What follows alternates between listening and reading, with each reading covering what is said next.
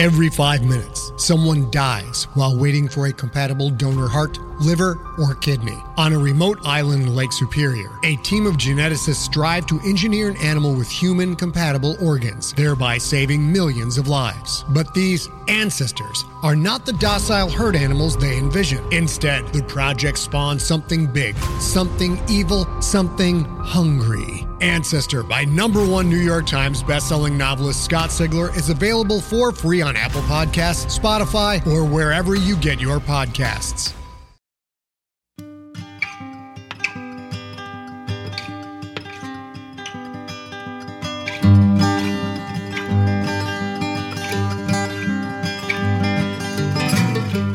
Hello and welcome to the Drabblecast, episode 396.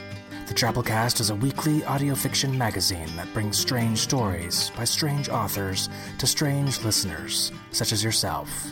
I'm your host, Norm Sherman. This week on the Drabblecast, a trifecta special. Trifecta specials feature three different authors, read by three different narrators, all around one subject. This week on the DCast, we talk about loss, specifically the five stages of grief. And don't worry, it won't get super depressing. We're more focused on the stages of loss here, really, than the nitty gritty tragedy. The five stages of grief model was first introduced by Swiss American psychiatrist Elisabeth Kubler Ross in her 1969 book On Death and Dying, and was inspired by her work with terminally ill patients. Motivated by the lack of instruction in medical schools on the subject of death and dying, Kubler Ross examined death and those facing it at the University of Chicago Medical School. The model postulates a progression of emotional states experienced by terminally ill patients after diagnosis. The five stages are chronologically denial, anger, bargaining, depression, and acceptance. DABDA, if you remember things through nonsensical acronym. Now, big thing that Kubler Ross would definitely have me note these were never meant to help tuck people away or their messy and complex emotions into tiny, neat five step packages. There is no typical loss, and so there is no typical response to loss. These are simply part of the framework that make up the basic nature in our learning to live without, not a series of stops in some linear timeline. Your grief is your own timeline. And here's Norm's own caveat. I'm taking this outside of death and dying a bit here, folks. At least for me.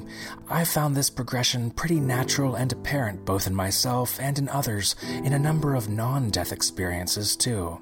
I find it plays out in a lot of different timelines at once, though, over years and daily sometimes, sometimes even minute by minute. Ever had to fire someone or been fired yourself? Ever lost a good friend, broken up with someone, or been broken up with by someone else? That moment where suddenly there's an OMG vacuum and you just can't wrap your head around how you got here or what comes next. But the big ball of planet underneath you keeps spinning second by second, and you have to react somehow. This is how we usually do it, at least according to Kubler Ross, and yeah, I'll throw in my hat in there too, old Uncle Norm. Denial, anger, bargaining, depression, acceptance. DABDA. So this week we progress through those five stages in what better way, more or less, through ghost stories. I mean, who could understand loss better than those who have lost, am I right? And ghosts, I'm looking at you here, folks. We're going to start things off with The Sepulchre Out of Sea by Eric Shattuck, a fine ghost and sailor tale dealing largely with denial and anger. Eric Shattuck is a freelance writer living in Charleston, South Carolina. He studied at South Carolina State University, where he earned a Bachelor of Arts in English and served as an editor for the Inkwell Student Literary Journal.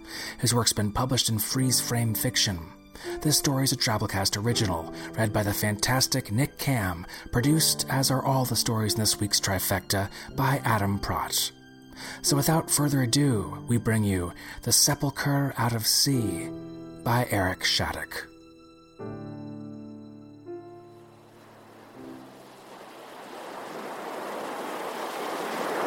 The Sepulchre Out of Sea by Eric Shattuck. When the gale has finished tearing at us and the hull has ceased its moaning, We head above deck to find our warship cradled in the boughs of an enormous tree. There is no sign of the fleet, no hint of sea. There is scarcely anything to be seen through the steaming fog which surrounds us. The captain is lost, swept overboard without a sound, and with him the boatswain and two of the gunnery crew. As quartermaster, command of the Lanfranco falls to me. The next morning, I resolve to throw down the rope ladders and scout our surroundings in pairs. Yet no sooner do we set out than the cry goes up. The boatswain's body is found. Our carpenter devises a harness of ropes and drags him onto the deck. We gather around him, the evening sun filters through the canopy and drenches the body in golden light. One of the men kneels, brushes wet leaves from his face. The boatswain's cheeks are flushed, his lips dark, as if untouched by death. Looking at him, I feel a kind of magnetism, an undertow beneath the surface of my thoughts which draws me closer. I shake my head, and the spell is broken. The men regard me with strange expressions. The crew installs the dead man as captain. I protest. I make the sign of the cross and invoke the name of our last captain. Was it not I, after all, that he placed his faith in? But there is no reasoning with them. Their eyes hold no respect for my rank. They strip me of my sabre and cartridge belt, every ornament of my authority. My wrists and ankles are bound. They take me by the head and feet and lay me in the berthing next to his. The dead captain of a dead fleet. Propped upright in his cot, wrapped in chinchilla furs. His fingernails grow longer and his grey beard has gone black with mould, but still the taint of death eludes him. It is a simple thing, to look at him and imagine that he is only sleeping. The men buzz around him at all hours as if bewitched, moving below decks without paying attention to one another, whispering softly to themselves. The captain speaks to them, they say. He tells them where to find fresh water, where to lay their snares, which hollow trunks will bear the nests of nightjars and frog mouths and poor me ones. They scratch a crude map into the ship's hull with their daggers. I lie in my berth and watch branches sway through the porthole. One year and eleven months at sea to end up here. When I look at him, I feel that familiar pull a faint sound scratches at the back of my skull, unfamiliar words echoing from an immense distance. And beneath it, a gurgling laughter. I am gripped by a sudden bilious anger, a jealous pain to see this wretched thing in possession of what is mine. To wake each morning and see that sunken smirk. I would like more than anything to claw his eyes out put out the dull gleam in them. A week passes. The captain no longer fits in his berth. Though he takes no meals, he has grown fat as a tick. The crew lays him out on the mess table, and even then his boots dangle over the edge. The corpse is almost twelve feet long. At night, free of his watchful gaze. I chew my ropes. I work at them for hours until fraying slivers of hemp stab at my lips. I taste blood, and then I feel the knot slip free. I suck the backs of my hands where the ropes have left my flesh raw and shining. They did not think to take the spare storeroom key. I find it in the dark, slip it under my pillow. In the morning, when the crew is out foraging, I creep from my cot and make my way to the storeroom. A dry click as the tumbler falls into place. Barrels of turpentine and pine tar. I pry them open, upend them. The heady vapors burn in my nose. I imagine his frozen smile, the ugly nakedness of it. He will not have the Lanfranco. This usurper. He will not. I huddle in the corner, light a match cord, watch the end of it smoulder. The flames spread like water across the tarred floorboards. There is enough time as I run to look behind me to see him seated there, still smiling. I throw down a ladder and let myself drop the last few feet onto the spongy earth. Black smoke roils above me, hanging like a pall above the trees. The men will be returning soon. I can hear the captain laughing. The sound of it ebbs and flows until at last melts into the jungle, into the thrum of locusts, and the long, plaintive cry of the quetzal.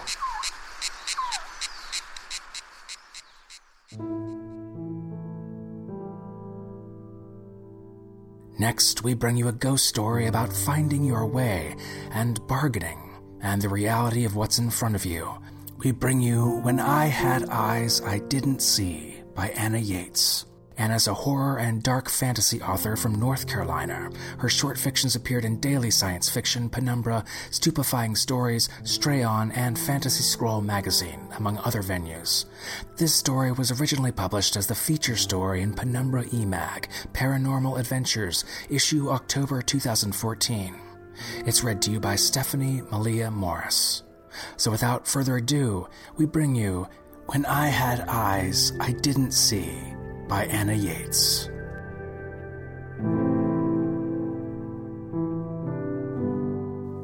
When I Had Eyes I Didn't See by Anna Yates. I had eyes once, before the lift man came. Now I have knobs, smooth and black and round as pegs. I touched them with my fingertips and tried to remember what it felt like having eyes. If I push one knob in, the other one pops out like the elevator buttons used to. There used to be a brass plate mounted on the wall next to the elevator's cage with two smooth black pegs. I pushed in the top peg to go up. The bottom peg popped out. Gears ground, cables groaned, and the elevator clinked down to the lobby. The lift man opened the elevator cage and smiled. He'd never been handsome, but he always had a way about him. Good day, Miss Albright, he said, with his too polite voice. Top floor? He winked. His eyes were like two shiny copper pennies, same color as his curly hair. I smiled. I liked his eyes. I wasn't trying to lead him on. He'd caught me off guard, that was all. After he let me off on my floor, his whistled melodies trailed up the elevator shaft. The notes twisted in the cables and stuck so they sounded wrong, crooked like. The man in the next apartment, Mr. Harris, heard the crooked whistling too. His door was always cracked when I got home from my courses at the ladies' college. He gave me a sharp look, snapped the pages of his newspaper, and stared until I closed my door. My body was found at the bottom of the elevator shaft. I had on the navy seersucker dress I had worn to class that afternoon. Two rails of the elevator cage, flattened brass long as my forearm, had been prized loose and driven through my eye sockets. Mr. Harris told the police about the liftman's lewd whistling, how I invited men's stares with my silk stockings in inappropriate ways, a young woman living alone, going to school. He'd tried to keep an eye on me, but he always expected something like this. The police took the lift man away. Tenants whispered how he was shady all along, a mulatto like that. The cable rails were wedged too deep for me to see more than the pop of flashbulbs in the street, but I heard it all. I rode the elevator alone at night. The cable's groaning covered the sound of my cries as I fell over and over down the elevator shaft. The rattling of the cage muffled the sound of my arms and legs as they smacked against the sides, the boneless thud as my body collided with the stone slab below. But the sickening crack as the rails went through my eyes, nothing could mask that. Even I screamed when we got to that part. Night after night, I screamed. Mr. Harris locked his door, and still no word of the lift man.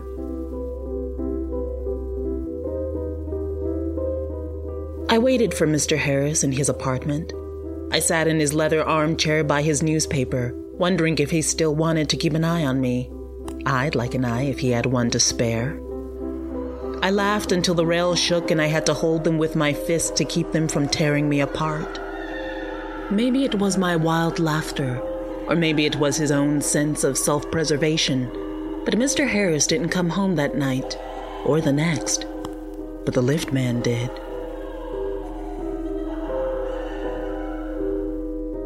The lift man's whistling rose up through the elevator shaft, calling for me.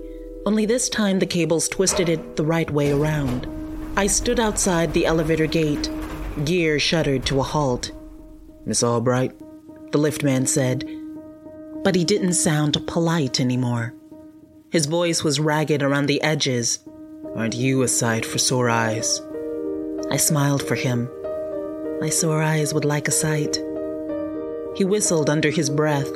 The cage clanked open. I held out my hand. His fingers were calloused and warm. I clung tight and let him guide me inside. Going down? Usually am, I said. What's one more trip? The elevator dropped, leaving my stomach behind. I swayed, but his hand stayed steady on my elbow. Hands grabbed the rails in my eyes. The force made my head shudder as if my entire skull would be turned inside out. This is going to hurt, he said, but not as much as dying. My nails dug into my palms. I screamed the same way I did when the rails went in, tasting blood and pain and madness in my mouth. Is it done? My knees were weak. The rails clattered to the floor.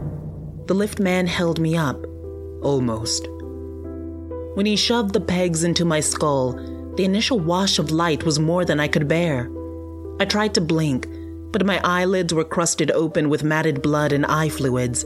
I clawed at the pegs. He held my wrists until I calmed.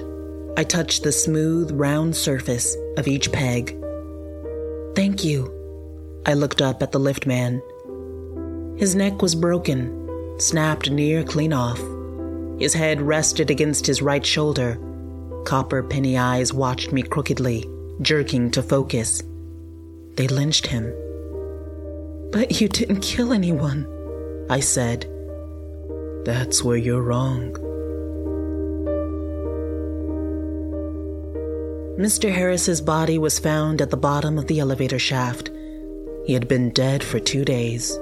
My obituary and a pair of silk stockings were found wadded in his throat. He choked to death.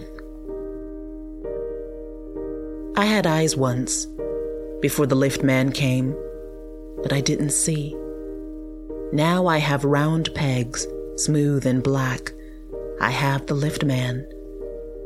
He has a broken neck and eyes that watch me from his shoulder. We ride the elevator at night, and together we see.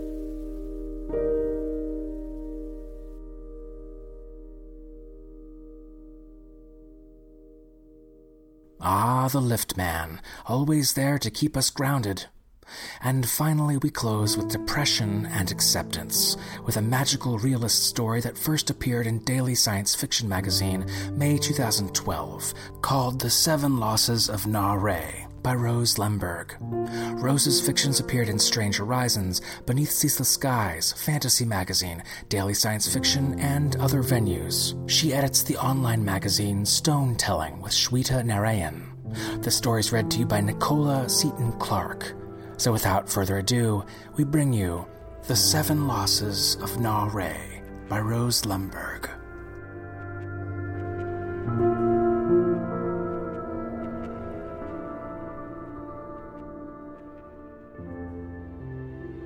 Seven Losses of Na-Re by Rose Lemberg. 1. My life is described by the music of mute violins. When my parents married, my great grandfather, may the earth be as a feather, ascended the special guest's podium, cradling the old fiddle to his chest. And now the Zayda will play the wedding melody, they said. A special blessing, they said.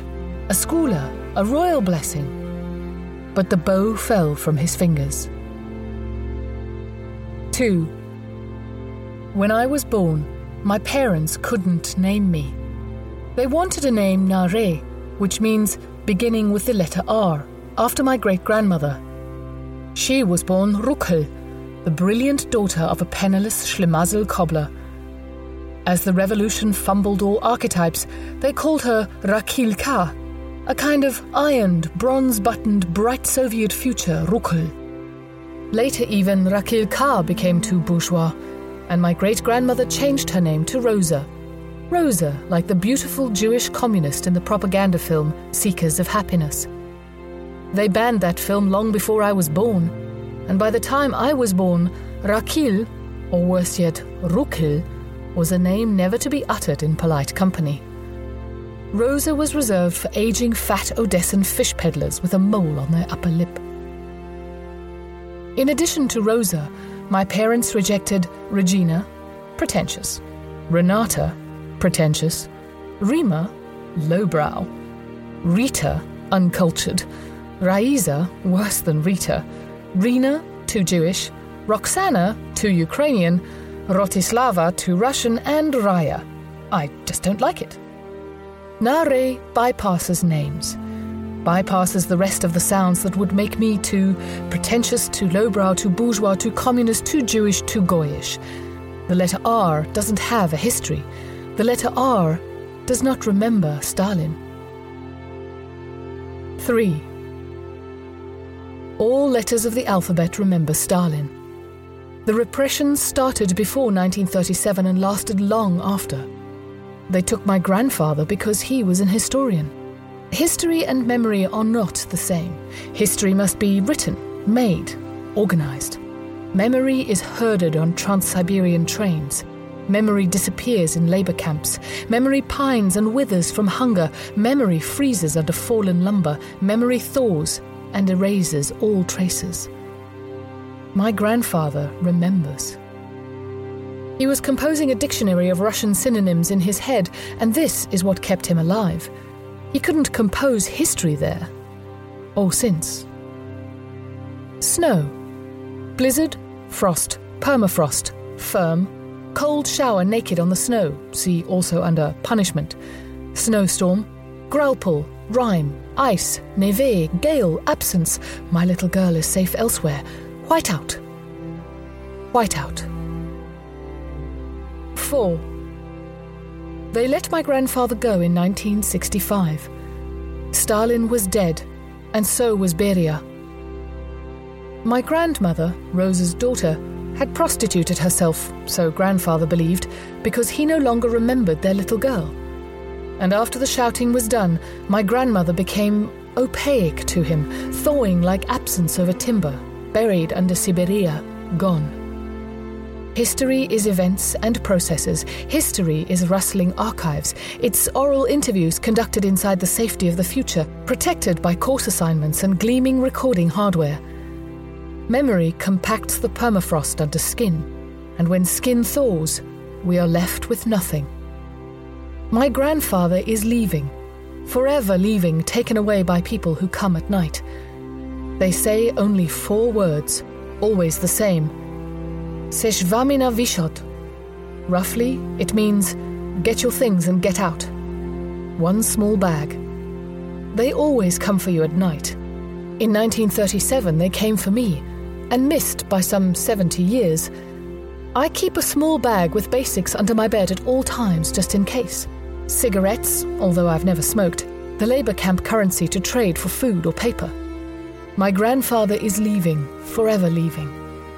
In 1965, he is taken away by people in ghost overcoats, so familiar they have become his family. He has no family. He is an orphan of snow in which to bury himself, to find a way back to the packed bag under the bed and the sleepless fear and my grandmother's breathing warmth by his side. History is not like this. 5. My mother left when I was five. She is an architect of permafrost. They dig deep to bury the foundations, she says, so strong under the snow they will persist even when the earth sheds all water. That great thaw that will make past pain run in rivulets and be absorbed into the newly pliant earth. She is digging for her father. She doesn't want us to mention his name. I have a letter at least. He has nothing, only the concrete foundations hammered into permafrost, the night people who forever come for you. 6. When the Germans came, my grandmother sewed all her jewellery into the underside of a white comforter cover. She had a dozen of those, embroidered white on white with snowflakes, flowers, and little stars. She packed her bag before the evacuation.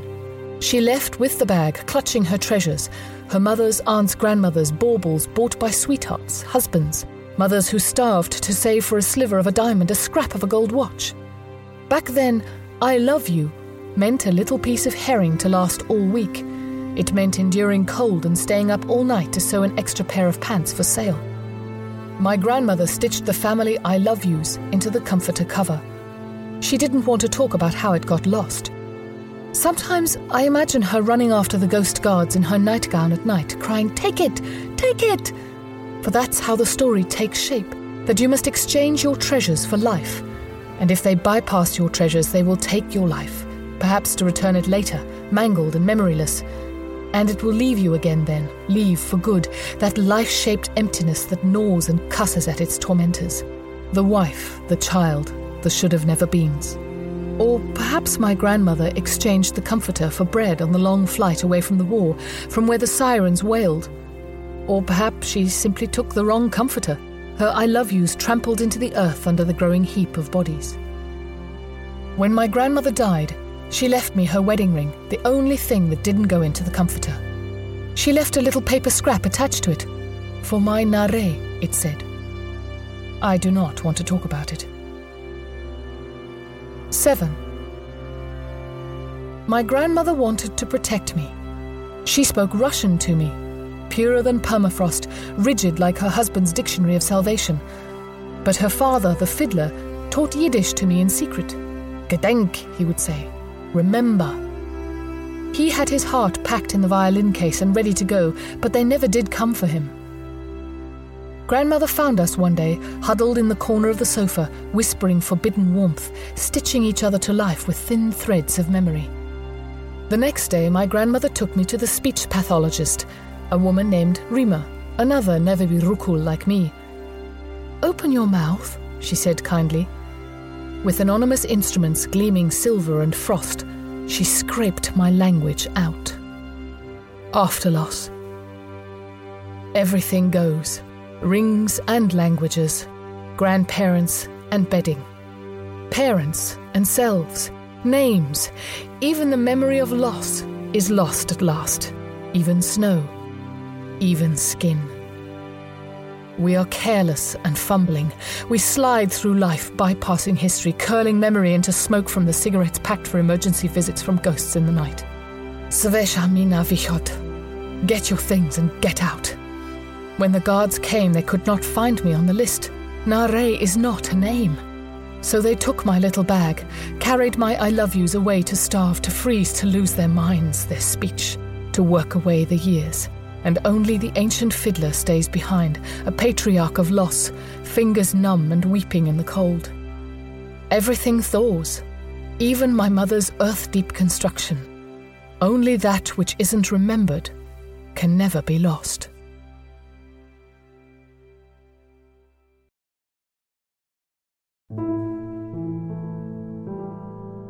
And that was our trifecta special. Hope you enjoyed it. So, hey, Regardless of if you think Dabda is how you deal with change and loss, the big thing to remember, I think, is whether you're a victim on an elevator, a man whose ship has been overtaken by a bloated dead monstrosity, or someone coming to terms with atrocities in the past, it's what you're looking for whether corporeal or otherwise. It's a roadmap forward. That's what it is, in any sense. Because maybe the real idea of being and feeling like a ghost is just being trapped somewhere, wanting to know what to do, to get out. Let's close things out with this week's 100 character story winner by Great Northern Troll. Here it is. Dear Diary Keeper, I'm afraid I've misled you terribly. You've succumbed to a fatal misapprehension. I'm not a nice man.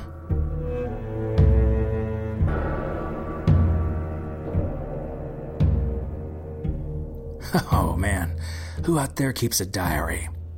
I mean, who out there keeps a diary after you've started doing some shitty things? Well, props to you.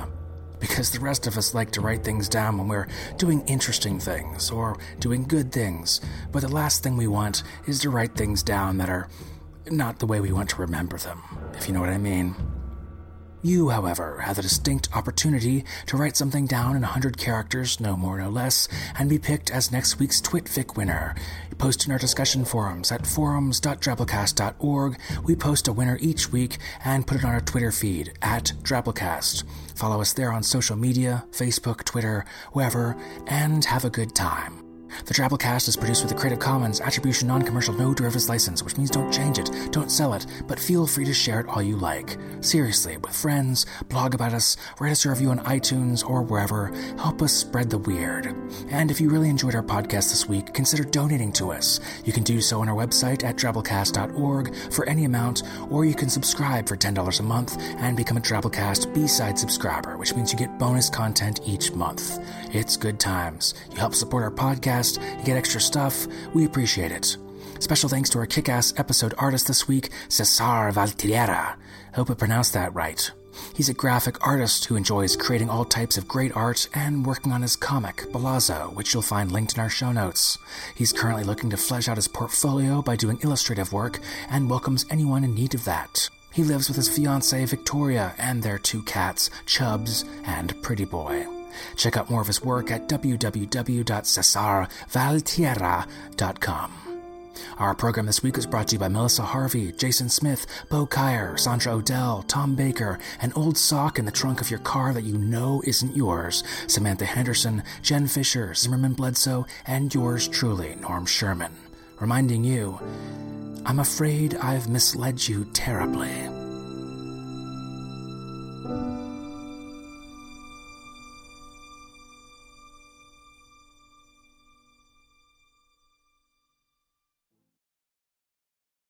Greetings, adventurers. Today we're excited to introduce you to a new story Dark Dice, a horror podcast that blurs the line between actual play and audio drama, where the story is determined by the roll of the dice. Six adventurers embark on a journey into the ruinous domain of the Nameless God. They will never be the same again. One of the players is not what they seem after a doppelganger, a creature that can assume the form and voice of whatever it kills, infiltrates the team. As the players are picked off and replaced one at a time, can they figure out who the monster is before it's too late? Can you? Here's a quick example of what our show sounds like. The uh, shambler with the jar of liquid inside of him. Soren Arkwright let loose an arrow that cracked the glass, passing through the spine of the creature. The shambler still managed to maintain its forward momentum, but stumbled as it eagerly tried to bite and swipe at Soren, landing near his feet. As Jeff Goldblum has now joined our cast, Dark Dice is available however you listen to podcasts.